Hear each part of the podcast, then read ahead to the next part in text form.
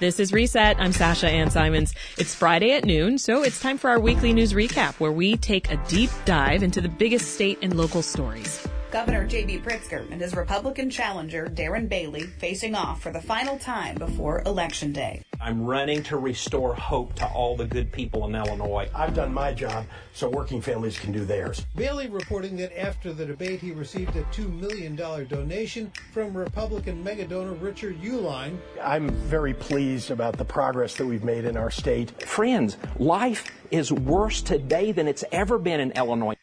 We've got a lot to talk about. Our panel today is Tina Sfondeles, chief political reporter for the Chicago Sun-Times. Welcome back, Tina. Thank you. Thanks for having me.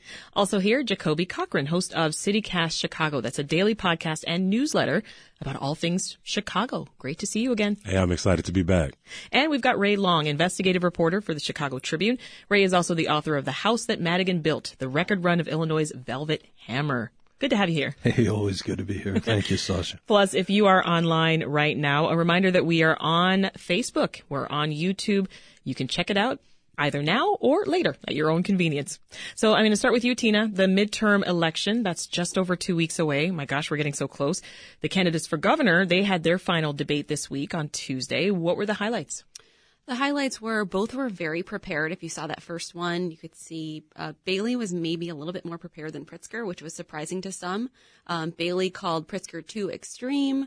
Pritzker called Bailey too extreme, and Bailey said that Pritzker's too woke. So you got both sides of the coin. It was very fast-paced. There were a lot of interjections from Bailey. There was a shushing from the moderator, little fights. You could tell the types of issues that kind of made them upset. It was a good overview for voters who are maybe unsure, but it seems to be that they're just those two sides, far right, far left, and not a lot in the middle. Great overview, and we're going to dig into some of those moments that you alluded to there, but burning question for me, folks. Anyone feel like they learned something new about either candidate at the debate? I'm looking at you, Jacoby and Ray. No, I mean, they ended with appreciation, one for, marrying their high school sweetheart. The other, Bailey said, take me shoe shopping. And so they tried to find some way to give some props to the other one, but I didn't, right? Governor Pritzker has been invested in this message of Darren Bailey, both, for months and months, but financially as well. He actually put money into showcasing to Illinois just how extreme he feels like he is. And so in many respects, both feel like they know who their opponent is. They've got their talking points ready, and they're going to stick pretty closely to the script. Yeah. What do you think, Ray? Well, Pritzker put in tens of millions of dollars to back Bailey's campaign so he could get the candidate that he wanted. So he's got the candidate he wanted. It's Pritzker's to lose right now. What I took out of the debate is that nobody really had a knockout punch. And so I would agree that the most illuminating thing was, that Darren Bailey actually realizes that he needs better suits. Well, he's also just kind of tamping down his positions from the primary. I asked the governor a question after the debate about, are you seeing a primary Bailey and a general election Bailey? And you 100% are, because he does not want to talk about abortion. He does not want to talk about Trump. That's true. That's the thing that people probably learned at that debate. So Pritzker portrayed Bailey as an extremist, as you mentioned, Tina. He called him a, quote, threat to democracy. He repeatedly tried to link Bailey to Trump. Let's just listen to one example. I want to point out that Darren Bailey has surrounded himself with racist, misogynistic, homophobic, xenophobic people and organizations, including chasing after the chief among them, Donald Trump. So Bailey was asked repeatedly whether he would support Donald Trump if he ran for president. What did he say? He basically said, we don't know who's running. I'm not going to comment on that. Skated around that question. That is not the same as what you saw a couple months ago. Yeah. Yeah, he was begging for that nomination on all fours practically at one point. Now it seems like he back on the fence, kind of biding his time. But as we said, that was always the strategy. Mm-hmm. Do you think, Jacoby, that voters are actually swayed by these debates? No, I think voters have made their minds up already. It's pretty late. Yeah, I want people who maybe feel disillusioned by this process, who think, as Ray said, that Pritzker's got it in the bag. It's easy to turn away. But a lot of these efforts that Bailey and the far right are pushing for, they're both on the ballot and off the ballot. And so a lot of these measures are picking up steam, you know, whether we're talking about anti-inclusive education or book bans or, you know, still trying to roll back health care for women. And so, you know, we got to pay attention to this race, but also recognize that the what they believe in goes much further down the line. Mm-hmm. And Ray, Darren Bailey also portrayed Governor Pritzker as an extremist. Let's listen to what he had to say. Chicago is the nightmare called Pritzkerville, and it's still 2 weeks from Halloween. That did not really do anything but hit with a thud. I didn't think it sounded anything more than something that he had practiced on and couldn't wait to get in. Yeah. And, he thought he ate. Yeah. I think what's also interesting here, to pick up on what Jacoby was saying, is that there is this line of belief in some of the polls, some of the national polls, that suggest that Republicans are now starting, independents are now starting to lean toward Republicans, which is an interesting factor in other states. I don't think it'll be enough to create a wave for Bailey in Illinois, of course, but I do think that more people are starting to tune in. Well, Darren Bailey is also trying to tie Pritzker to embattled former House Speaker Mike Madigan. You know, he had new charges brought against him last week. Tell us how that's impacting Democrats right now. Well, Democrats who love to take Madigan's cash and love to have his backing over the years are now acting like Madigan who? I mean, you know, what is this? Who is this guy? But I didn't have anything to do with it, even though their bank accounts may say otherwise. And so they have to still deal with this Madigan baggage. Republicans believe that is an albatross that they can hang around the neck of any opponent and take some votes away from them. And because of the negative ads that are out there now, a lot of people think they can make hay out of it, and they're trying real hard. Yeah, they just seem, Tina, to just have wildly different perspectives on the state of our state. Bailey and Pritzker? Yeah. They do. But it's also, as an incumbent, Pritzker has to defend what he's done. It's pretty easy to hit an incumbent. There's always something you can point out that they've done wrong. They've missed, yeah. And that's something that Bailey did well during that debate, talking about veterans who died of COVID. I mean, everyone cares about that. You know, that's a family member. So he was able to kind of get those good hits on an incumbent. This is Reset. I'm Sasha Ann Simons, and we are going behind the headlines on the weekly news recap with Tina Sfondeles of the Chicago Sun-Times, Ray Long of the Chicago Tribune, and Jacoby Cochran of CityCast Chicago. A reminder, you can watch us do this weekly news recap live on the WBEZ Facebook as well as the YouTube pages. You can also chat me in the chat box, and I might just read your questions or your comments on these stories on air. So sticking with you, Tina, the same day as the debate, Republican candidate Darren Bailey got his biggest campaign donation. From whom? Mr. Dick Uihlein, his best friend. He did get $2 million. And a lot of money. There was an email that went out before the debate saying that he was going to match dollars up to $2 million to Bailey supporters. So he's given about $4 million, I believe. I'm sorry. There's a super PAC that he's given $42 million to, and this year he's given $12 million total, primary and general, to Bailey. So he's been giving more money to the super PAC, which we are going to be stuck with for months because they will be running ads after the general election. That's right. About the mayoral election. We've already seen those. Lori Lightfoot is definitely getting hit by the super PAC, so we will see this for months to come. Well, you know, Dick Uihlein doesn't just give to Illinois candidates, right? He's spreading these donations across the country. So let's talk about that. The candidates he's choosing to support, they have something in common. Yes, they do.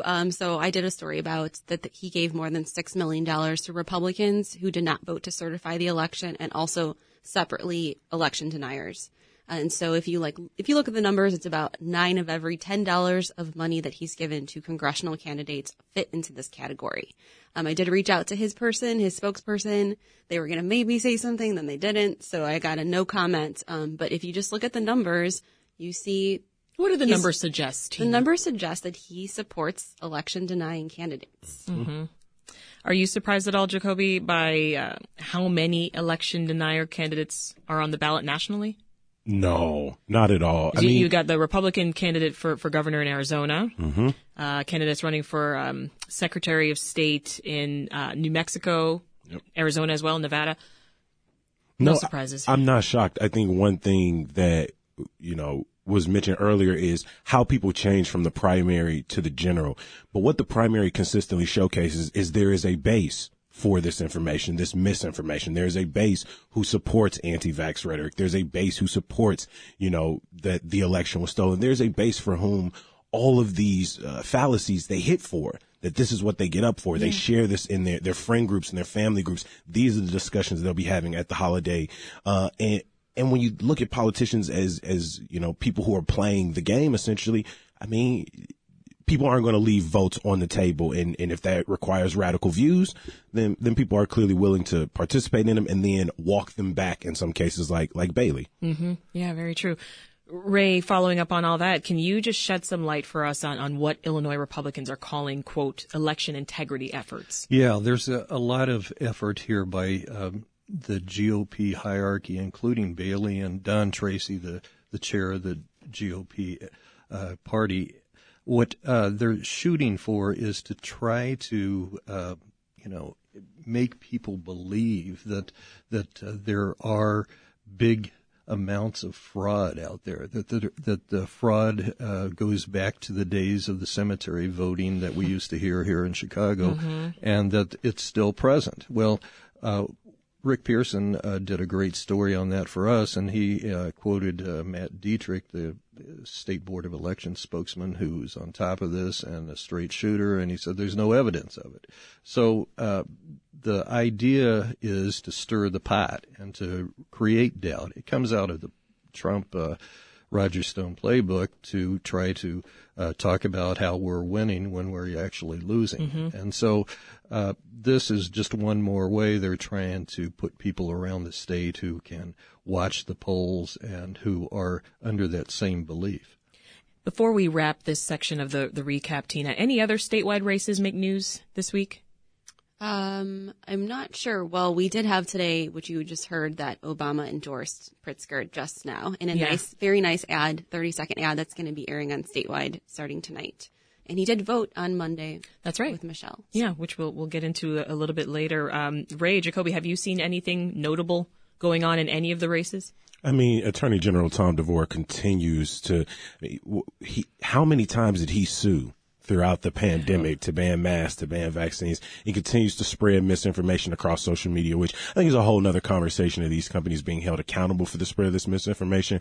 But again, regardless of if DeVore wins or not, the amount of money that are behind these fringe thoughts, right? I saw something in the Tribune earlier that said, like, election deniers, like, you can point back to the 50s and the 60s where these conspiracy theories were fraught. But now you're seeing millions of dollars being invested behind the perpetrators of these lies and these falsehoods. And that is not potentially, it's more dangerous than ever before. So I tend not to be about hyperbole, right? But it really is at a boiling point. What's on your radar, Ray? I can pick up on that.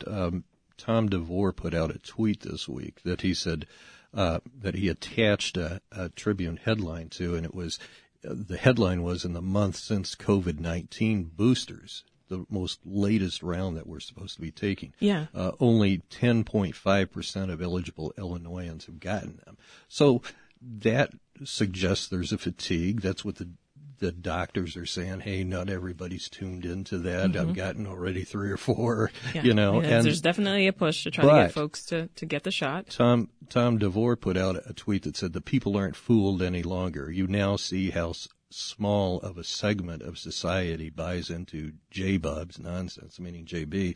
Pritzker.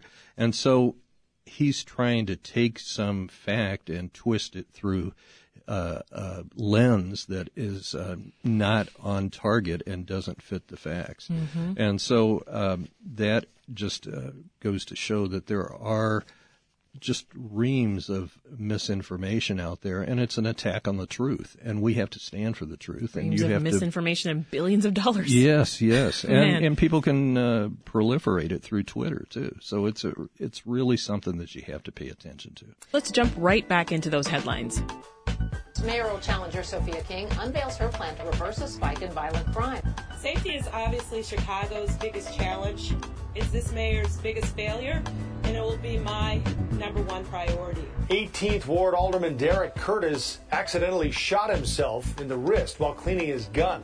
Cook County Treasurer Maria Pappas and her team want to stop investors from taking advantage of an Illinois law that she says is draining tens of millions of dollars every year away from minority communities. All right, over to you, Ray. This week, two former investigative reporters for the Tribune, they made headlines for their work at the Cook County Treasurer's office. Fill us in. Yeah, it's really a remarkable thing. Maria Pappas has hired Todd Lighty and Hal Dardick, and she has turned them loose on her office, basically. And she had them focus on something that has the arcane name of sales in air. And what that basically... Sales in error? Yeah. What is that, Ray? Oh, thank you. Can you explain it to us? Thank you so much. I've been working on this for my PhD. You've got your term paper here, so please. Last night. Well, basically in theory. Okay, in theory. And let me just... cite the article here that was done in the Trib. Tax sales are supposed to be beneficial, right? And governments are supposed to get money back from these tax sales, but people don't pay their taxes. Others look to invest in it.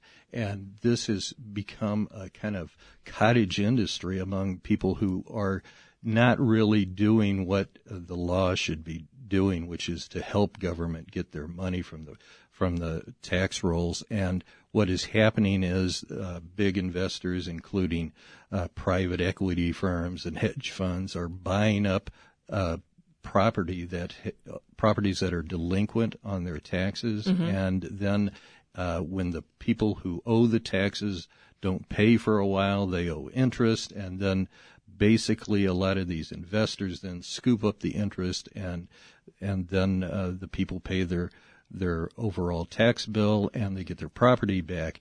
But it's turned into a major snafu. And what has happened is that they've figured out how to wiggle out of some of these purchases, and there are hundreds of millions over the last 7 years that have not gone to local property tax entities. Mm-hmm. Like your school, like your local government, like your libraries, like your fire departments. And so Pappas is now calling for some reforms that could shore that up so that there's less leakage from the property tax bills. Boy, that was complicated. So tax buyers, they can get out of a property tax purchase for clerical errors, yes, too? Like, so yes. Your street name is misspelled, yes, for instance? Yes. They've tried to do that and tried to wiggle out, and there have been numerous examples of how they've been able to do that so that they don't have to get stuck with a property, et cetera. Yeah. But one thing I'm interested in with this story is just that idea of investigative reporters being hired by government officials to do work like this. Is that common for journalists to do that? Well, I think journalism is going through this big change right now, where in the Tribune's case, we were bought by a hedge fund, and there were opportunities to leave or opportunities to go to better pay. And in some cases, some Tribune reporters have taken buyouts. I can't remember if Todd and Hal did, but the reality is that they used their incredible skills. I miss them every day. And they were able to get an inside look that reporters would never get, mm-hmm, if they were going up to any public office and trying to get a deep dive. And they were able to do a super deep dive because they had the cooperation of the office. Yeah. Jacoby and Tina, newsroom employment has actually declined by more than a quarter since 2008, if you can believe that. That's numbers from the Pew Research Center. And I wonder if you think that we'll see this sort of thing happening, where journalists are just applying their skills to other jobs moving forward. There definitely seems like opportunities, even just in my short time getting on this side of the glass of Chicago's media landscape. True, yeah. I've already seen people move from organizations, move out of journalism. And so people want to feel valued. They want to feel like their work is, not simply for a headline that someone might skip over, a headline that they themselves may not have even written. So I know, people are looking for opportunities. Like my man Evan Moore would tell me, I'm trying to check that bag too. Yeah. What do you think, Tina? What have you been seeing around you? Well, I do think just like a lot of professions, the pandemic changed a lot of the journalism landscape. People did leave their jobs. I did. I came back to my old job very happily. So people kind of like took a look at their life to see like, what do you want to do? Who do you want to be with? I like have a coworker tell me they appreciate me once a week. This is like a real story. So, I mean, you go to a workplace where you feel appreciated. So you might see people jumping around to find that. Yeah. This is Reset. We are going behind the headlines on the weekly news recap with Tina Sfondeles of the Chicago Sun-Times, Ray Long of the Chicago Tribune, and Jacoby Cochran of CityCast Chicago. A reminder, you can watch us on the WBEZ Facebook and YouTube, and you can also talk to us right now in the YouTube chat box. And I just may read your comments on the air, like what Shamrock Bloom had to say. Jacoby is awesome. Yeah. Thank you. You've got a fan, and I think people are loving my little scarf, my WBEZ scarf. So, you know, I wore it just for you. Where's the box that those are sitting in the back? I know they're around. Don't blame me. This was made for me. Nah, come on. Don't want no more left. So, Tina, let's go to an aldermanic roundup. I want to start with mayoral candidate Sophia King, who represents the 4th Ward on the city's south side. She laid out her crime-fighting strategies this week. What in the world is she proposing? So she is one of 8 people so far running. People are still getting petitions. I live in Logan Square. The farmers market has everyone if you want to sign petitions. Some candidates are struggling to get them. But so her plan is a little different than what Mayor Lightfoot has done so far. And she wants to bring out 1,000 retired Chicago police officers. She wants to use these crime-fighting drones to get people in police chases. They would identify the location, and then the cops would come and get them. It's like that you said that without a smile breaking. Right, I did quote. I'm like, she's not going to just go slide over crime-fighting drones. And also adding 200 detectives. So as I said, this is different than what Lightfoot has done. She also wants to change the work week. As we've seen, there have been all these horrible, cop suicides, medical issues, all sorts of things happening in the past couple of years. So there's a big focus on how many hours should these police work. Hers is actually a lot longer than the mayor's. She wants 10-hour days, 4 days a week, and the regular is right now is 3 8-hour shifts. 10-hour days, 4 days a week. That's right, just showing that we need people.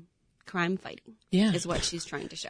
Why the fists? I don't know. It was supposed to be quotes. For the crime fighting. For the video. Thoughts, gentlemen? One that I saw in there that really caught my attention was, I believe not only are they offering signing bonuses, but a $10,000 down payment if you're a first-time home buyer. I mean, it seems like we got innovative strategies for bringing people to come work for city institutions. I feel like there are millions of Chicagoans who might be more interested in city jobs. CTA is trying to hire. The Chicago Park District and pools are trying to hire. They want more teachers to stay in the city. Start using some of these strategies that y'all using for CPD, because I'm hearing crime fighting strategies that are going to come through the police force. But then at the same time, Sophia King is using her $100,000 micro grant to invest in private security in her ward, which to me communicates that, police do not keep us safe. And so we're moving to alternative methods. So when both are getting money, it kind of feels like we're kind of just, tossing money off the side of the road. Well, you mentioned that private security in Bronzeville there. Mm-hmm. Give us some more detail there, Jacoby. So the plan is that a neighborhood group is coming together with a private security group in the so the office will collaborate with XCons for community and social change and Halo Security Group. And Sophia King is going to use the $100,000 micro grant that all the Alder people were given to use at their own discretion to invest in private security. Now, let me say this straight up. I understand that, communities from Logan Square to Bronzeville to Lakeview, everyone has been, concerned about public safety. Like, what are ways that we can invest to keep our communities thriving, to feel safe as we walk up and down the street? And private security is one of the first things that people reach for. My question is, well, if we know that we need to invest in alternative methods to policing, how are we also looking at a budget that sees policing financing going up? How are the strategies for, improving public safety, continuing to invest in, carceral models of safety, but at the same time saying, well, communities need to be responsible for keeping themselves in a way that isn't necessarily community policing, but private security. And that concerns me, because when you're somebody who lives between Hyde Park, who finds themselves on 47th Street, You know, I'm already worried about being profiled by the people for whom my tax dollars fund, aka the police. But this micro grant is also my tax dollars. And so I'm now potentially going to be profiled by private security and my neighbors inside of my neighborhood. And so I don't see how I, as a citizen moving to Chicago, benefit this from this on a daily basis. Such a good point. Jumping to our friends over at YouTube, Angela says, you know, seeing police all over the place makes me more nervous. Police themselves seem plenty violent. And she also says in regard to Sophia King's plan, crime-fighting drones sounds like they have their own moral compass and agenda. Yeah, that sounds like the plot from Far From Home. There's also some privacy issues there, too. Huge privacy issues. Drones. Yeah, no, I hear that folks are sounding off here on YouTube. Shamrock says we need to invest in education, not private security in neighborhoods that can afford it. Yep. Thoughts, Ray? Well, it's a tough issue that many mayors have wrestled with, obviously. And we've seen so many issues here that have grown in proportion under the Lightfoot administration. And it's also happening around the country. But when it also strikes me that another piece of this equation may be to look at the private security and whether those are cops who are working extra time and then they're spreading themselves thin, and then they could be on a short fuse as a result of that. So it's hard to say, hey, you can take this cop job and then you can also be a private security person. Maybe there would be even more people doing that if they had 3 days off a week.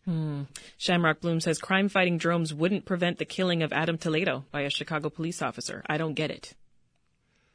That's a tough one. Yeah. Well, Jacoby, over to 42nd Ward Alderman Brendan Riley, who warned about the possibility of fraud in the city's gas and venture card giveaway.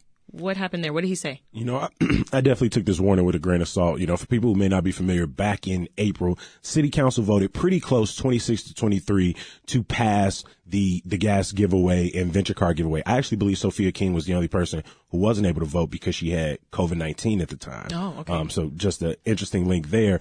But even then, Alderman Riley was not one of the people who voted for this, you know, practically labeling it a giveaway. And so we saw 50,000 gas cards, 100,000 venture cards given out. And now Riley came back during the city council budget hearing in which the inspector general was attending and said, we should maybe investigate this from fraud because someone in my ward came up and said they were able to use this at a Walgreens, to get $50 or $60 extra dollars, or, you know, they were able to load more on a venture card. And I'm going to just say it. I don't care that people who need money for transportation were able to get a couple extra bucks for some extra items. And I think Riley drawing attention to this definitely means that people who have otherwise maybe discarded those cars, thrown them in the trash, are probably rifling through their junk drawer right now trying to see if they can go take that card to get a little extra $50 or $60. And so we know that the people who ultimately got these were the most vulnerable people in our city, the people who needed extra cash at a time in which, you know, they couldn't sit in those long Willie Wilson lines, right? Yeah. For gas and groceries. And so I'm not really with, you know, kind of painting a broad strokes picture of the people who receive them as potential perpetrators of fraud. I don't think it helps to uplift the most vulnerable amongst us. Well, sticking with you, I want to head to the southwest side. 18th Ward Alderman Derek Curtis also made news this week. What are the details there? Interestingly enough, Derek Curtis during the committee did not vote for the gas giveaway until his southwest side neighborhoods were included in it. So when it got to the full council, he did vote for it. Well, he was in the news this week, unfortunately, because according to his statement, the alderman was helping a neighbor clean and repair a small gun that was malfunctioning at the range. And while reassembling the gun, it went off and Curtis was allegedly hit in the wrist. He was taken to the hospital and is in good condition. So he shot himself in the hand. That is what he is saying. Accidental deaths cost hundreds, maybe even thousands of lives every single year across the nation. And so I don't want to, you know, take this in any joking matter, but I do want to say in a way that I hope doesn't sound like I'm blaming a victim is I don't know that much about guns, but having one in the chamber as you're reassembling a gun, you know, that was malfunctioning. And again, I'm not sure what angle the gun was being held to his hand. It just seems like, as somebody who was licensed to teach concealed carry, there may have been some ways to prevent this. And so I just hope that rather than becoming a meme on the internet, it is another lesson for people who choose to own guns in their home, who choose to come in contact with guns, that safety and proper usage has to be at the utmost, on your mind. And so again, to Curtis, to his family members, I'm sure, who are shaken by this, I wish him a speedy, any idea recovery. How he's doing?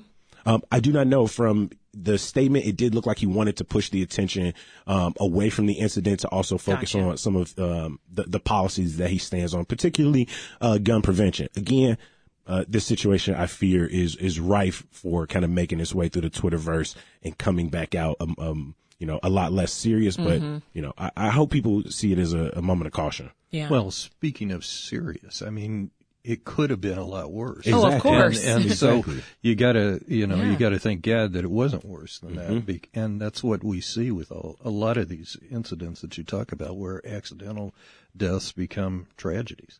Folks on YouTube saying we need gun safety legislation. We do. I don't know exactly how gun legislation would have helped in his, neighborhood, in his friend's home, putting together a gun.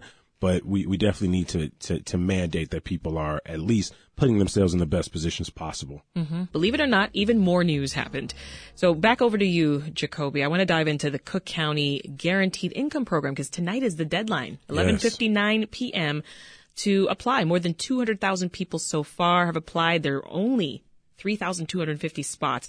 Remind us of the basics of this program and how it's going to work. Yeah, people who meet a certain income threshold will be able to apply for this money, and through the lottery system, like you said, about 3,200 will be selected to get $500 a month, no strings attached, for the next 2 years, which I want to remind people is different from the Chicago Guaranteed Income Pilot Program, which selected about 5,000 people to get $500 a month for the next year. So there are two separate programs, which when they were announced kind of had that like political vibe to it. Like Lori Lightfoot was like, this is going to be the biggest ever. And Tony Preckwinkle came out and was like, this is the biggest ever. This is the biggest ever. It's a Kanye West, Taylor Swift moment, right?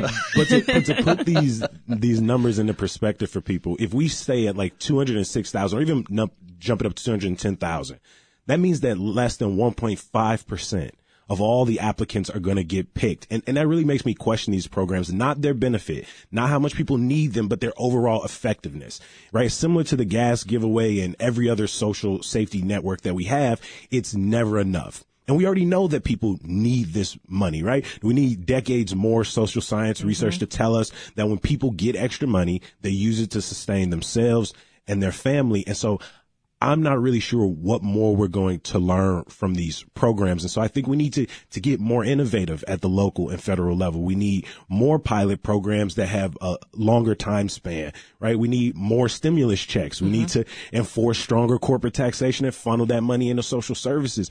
We need to increase wages, universal, right?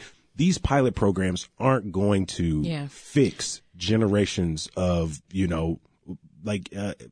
wage inequality. And so we need to get bigger and better at this, because I feel bad for the hundreds of thousands of people who go through all of the necessary steps to apply. Some people have to go to classes to learn how to apply, to be told, no, you didn't get picked for the first one earlier this year. You're not getting picked for this one. Because you have to do it online, right? The application. I spoke with Tony Preckwinkle last week on Reset, and she was very adamant that this is going to go beyond just being a pilot period, right? So after the 2 years, they are dedicated to making it permanent. Remind us how folks get to be a part of this program. Is it through a lottery? Yeah, I'm not exactly sure how any of the lotteries, Illinois, whether it's Income Pilot, whether it's you can open a weed shop tomorrow, I'm not really sure how they all work. But 3,250 people will be picked from the demographic numbers they've pushed out. A large number of the people who are applying are women. A lot of those are women of color, women who have children, people who are head of their household. Yeah. And so we know that the people who are going to get it are going to need it. And 9 out of 10 times, they're going to use it in a way that helps to push their family forward. I saw people saying they wanted to finish community college classes. That'll be extra groceries. That'll mean they can get their car fixed. And so I can't help but feel like dangling money in front of oppressed people who are living up against the forces of capitalism and poverty. Like, what more do you need to know? Like, so that's how I feel at the end of the day. Yeah. Well, speaking of wages and income, I want to get an update on a story that we've covered here on Reset as well. That's unionization at Starbucks, Ray. Right. Some news about a cafe in Edgewater? Right. A Starbucks in Edgewater was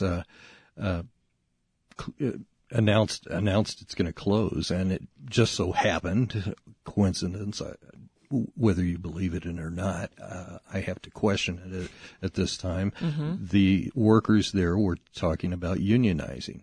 And so this is kind of another black eye for Starbucks, which has kind of built itself with this image of, hey, Seattle, we're cool, we're the big Northwest type of universe that everybody thinks about everybody else. Well, that's not what this kind of signal is giving people here, that it looks like, and it gives the image of, whether Starbucks says it is so or not, it gives the image that they're cracking down on unionization. Mm-hmm. And these are people who are just trying to get a living wage. Yeah. Well, another topic that we've been talking about on the show is the surge in a scam called check washing, Tina. Thieves were stealing checks in the mail and then chemically erasing the details and then filling in their own details and cashing in. So five people were charged in a crackdown in this scam. Give us the rest of the details there. It's called Operation Broken Arrow, which is a good name for an operation. All right. But it is not just the check washing. It's also burglarizing mailboxes, having keys. So imagine someone just being able to open a mailbox, taking whatever they want. Wow. And a lot of people, we pay our bills obviously online or on the phone, but there are people who use checks. And so a colleague of mine, Dave Stewart, wrote a story about a Southwest Side couple who wrote a $30 check to a school that was erased to $10,000 to some person that they've never met. And it took them a long, long time to get the money back. I think the bank said 6 months. I think our reporter contacted the bank, and I think that helped to speed it up. But imagine being out of $10,000. For over 6 months. My goodness. So it's a new thing.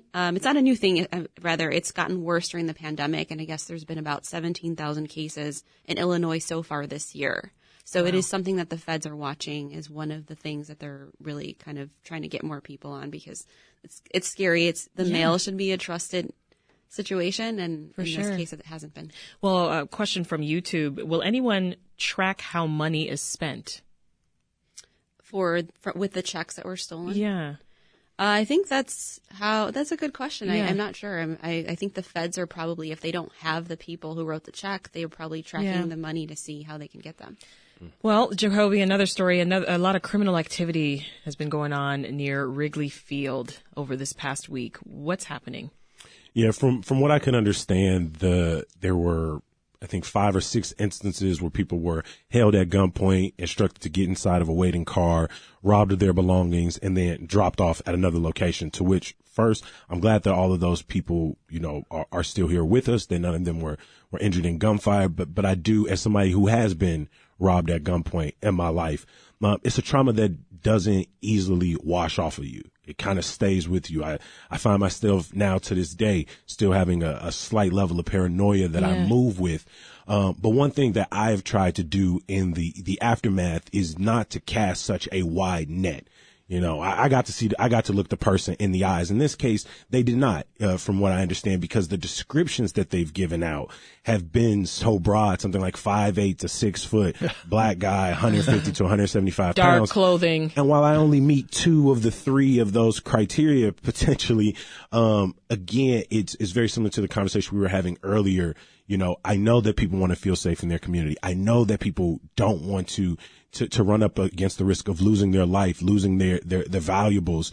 But again, I also fear of how we respond to these situations. And, for the 5'8" to 6 foot black guy, 150 to 175 pounds moving through Wrigley Field, I know there are more eyes on them today than there were yesterday or were last week. And there were already plenty of eyes, as somebody like myself who moved through that neighborhood. And so I don't know where you find the balance of making sure people feel safe, whether, against crime or against being stereotyped. But I would just hope that we can find balance and humanity in this narrative.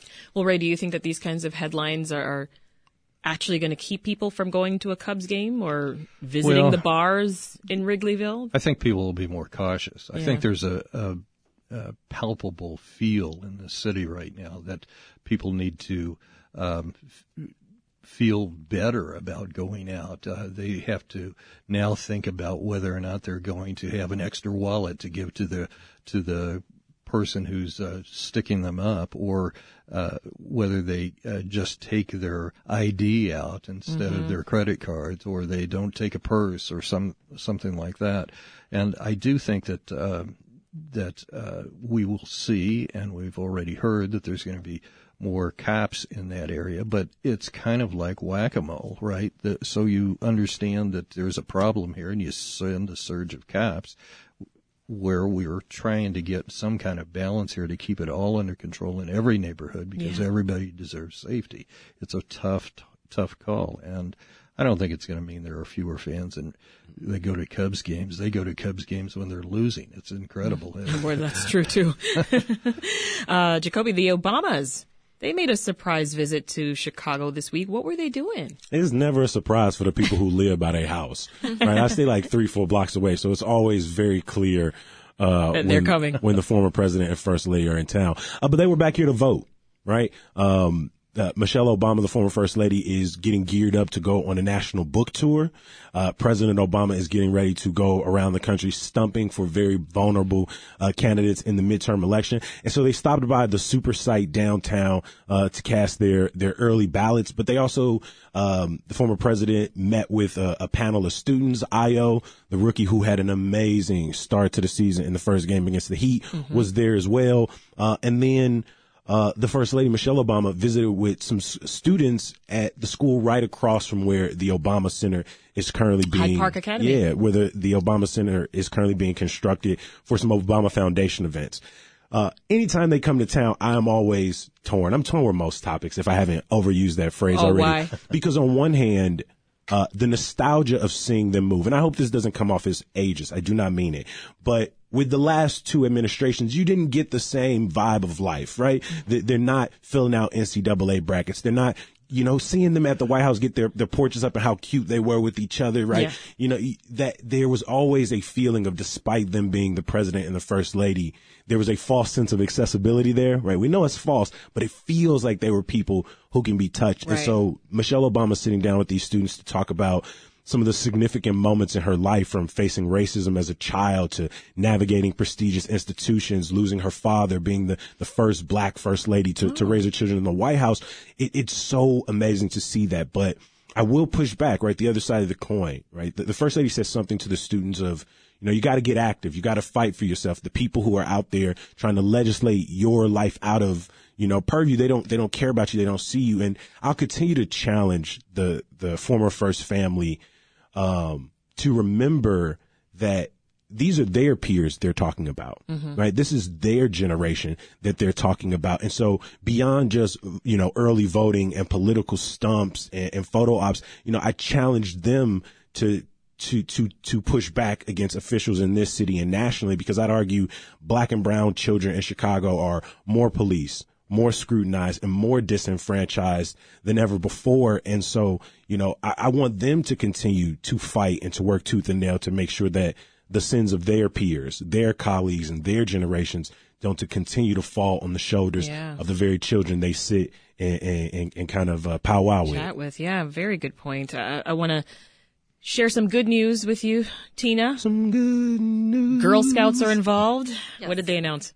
Mackenzie Scott, who she broke up. Has a lot of money. Has a lot of money. A lot of time. I feel bad. Like, that's kind of all I know. Yeah. So she's Jeff Bezos's ex, and they split in 2019, and she has pledged to give it all away. She gave $4.2 million to the Girl Scouts. It's Chicago and Northwest Indiana. It's the largest contribution they've ever received. 4.2 million. I took a look at her little pledge. She has like a website, Giving Pledge, and she says, "I will keep at it until the safe is empty."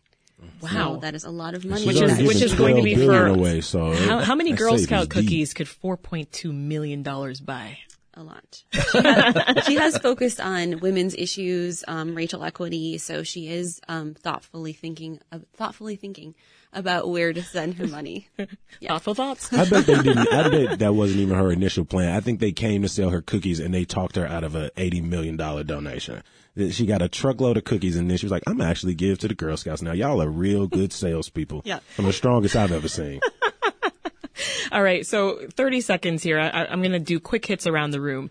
What are you looking at next week? What are you keeping an eye on? You first, Tina. I will definitely be on the campaign trail trying to track down Darren Bailey and J.B. Pritzker. I'll be watching all the money. Why'd I even ask you? Of course that's what you're doing. That's your life till November 8th. Yes. Jacoby. Oh, I mean, at CityCast Chicago, we got some great episodes coming out for people. But to get the week started on a relaxing note, we're going to be looking at some of the best fall hikes around Chicago and around Midwest. Sweet. And Ray. Well, I'm going to be looking to see if there's anything in the statewide realm of the politics that I can sink my teeth into. But also, speaking of sinking my teeth into, I just bought a couple of cans of nuts from my favorite Girl Scout, Maggie Ray. So. Hey.